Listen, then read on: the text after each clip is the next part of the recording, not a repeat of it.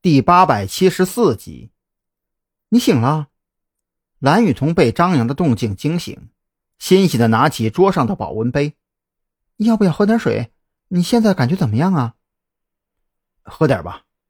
张扬咂了咂嘴，嘴唇很干，喉咙里也有些不太舒服。蓝雨桐急忙给张扬倒了一杯温开水，帮着他斜靠在床头之后，才将水杯递了过去。赵队昨天来过了，你当时还在昏迷中，这边的事儿他会亲自调查清楚的，让你安心躺着休养。张扬喝完一杯温水，感觉喉咙里舒服了不少，将水杯随手放在桌子上，开口问询自己昏迷之后所发生的事情。蓝雨桐没有隐瞒，将张扬如何被送到医院，以及赵军到了之后所发生的全部事情都一一复述了一遍。最后实在没有忍住，开口问道：“张扬，你真的不记得前天晚上发生了什么吗？”“不记得了。如果不是那个姓秦的提醒我，我甚至都记不得那辆福特车还是孔森借给我的。”张扬苦笑着指了指自己的脑袋，包括现在，我都还觉得脑袋里嗡嗡直响，很多之前的事情都被模糊化了。除非我努力去回忆，否则……不管什么事儿都显得模棱两可的。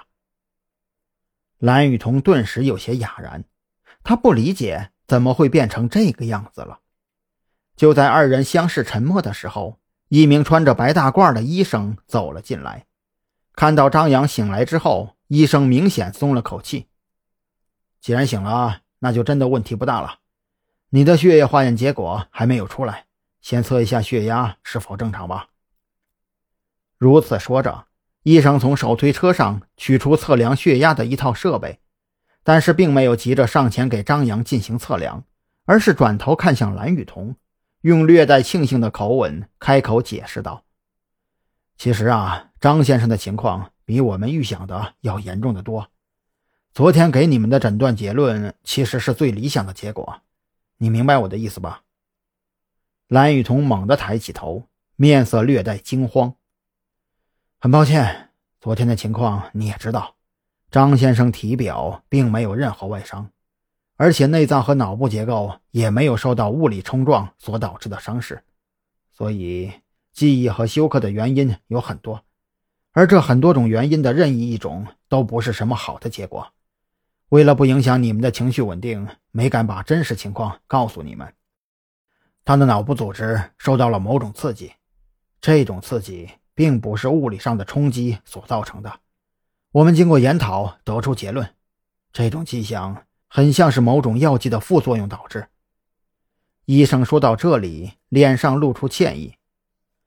如果只是因为药剂副作用，倒还好，因为药剂的有效时间过去之后呢，张先生的记忆力会逐渐恢复。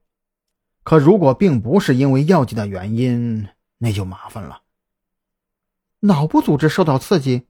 某种药剂的副作用，蓝雨桐有些发懵，他并不明白医生所提到的什么很多种原因，但是他很清楚，医生是想告诉他，张扬的情况远要比想象的更加复杂，更加严重。你仔细回忆一下，最近一周之内有没有服用过或者注射过什么药剂，尤其是精神方面的药剂，就比如安定之类的。医生没有去管蓝雨桐脸上的疑惑，而是走到张扬跟前，一边测量他的血压，一边低声问道：“没有，他一周内没有服用或者注射任何药剂。”蓝雨桐看出张扬面色阴晴不定，还以为张扬有些记不清楚，就急忙开口回答：“